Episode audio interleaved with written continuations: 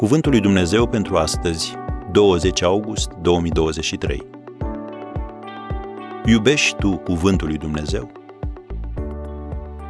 Cerul și pământul vor trece, dar cuvintele mele nu vor trece. Matei 24, versetul 35.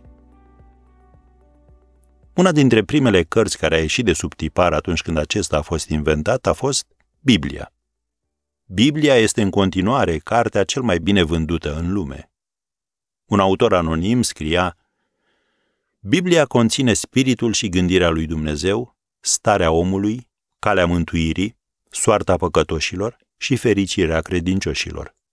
Este lumina care te călăuzește, hrana care alimentează și mângâierea care bucură. Este harta de drum a călătorului, busola pilotului, arma soldatului și planul de joc al jucătorului. Este o mină cu filoane incredibile și un râu al bucuriei autentice. Doctrinele sale sunt sfinte, preceptele sale sunt obligatorii, povestirile sale sunt adevărate, deciziile sale sunt imuabile. Hristos este subiectul său principal. Binele tău este planul său și slava lui Dumnezeu este scopul ei. Citește-o ca să fii înțelept, crede-o ca să ai siguranță, pune-o în practică și vei fi sănătos spiritual. Citește-o fără grabă, frecvent și într-o atitudine de rugăciune. Lasă-o să-ți umple mintea, să-ți stăpânească inima și să-ți călăuzească pașii. Ți-a fost dată pentru perioada vieții, va fi deschisă la judecată și nu va fi dată uitării niciodată.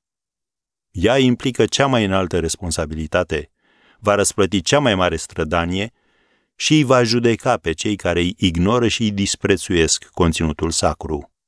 Am încheiat citatul. Biblia este cuvântul Domnului care rămâne în veac, cum citim în 1 Petru 1, versetul 25. Majoritatea oamenilor respectă Biblia. Problema este că nu o citesc zilnic și nu o pun în practică. După ce a auzit o discuție despre diferitele versiuni și numeroasele traduceri ale Bibliei, cineva a spus: eu prefer traducerea mamei mele, pentru că ea a transpus-o în viața de zi cu zi. Se poate spune și despre tine lucrul acesta? Fă tot posibilul în acest sens, începând de astăzi.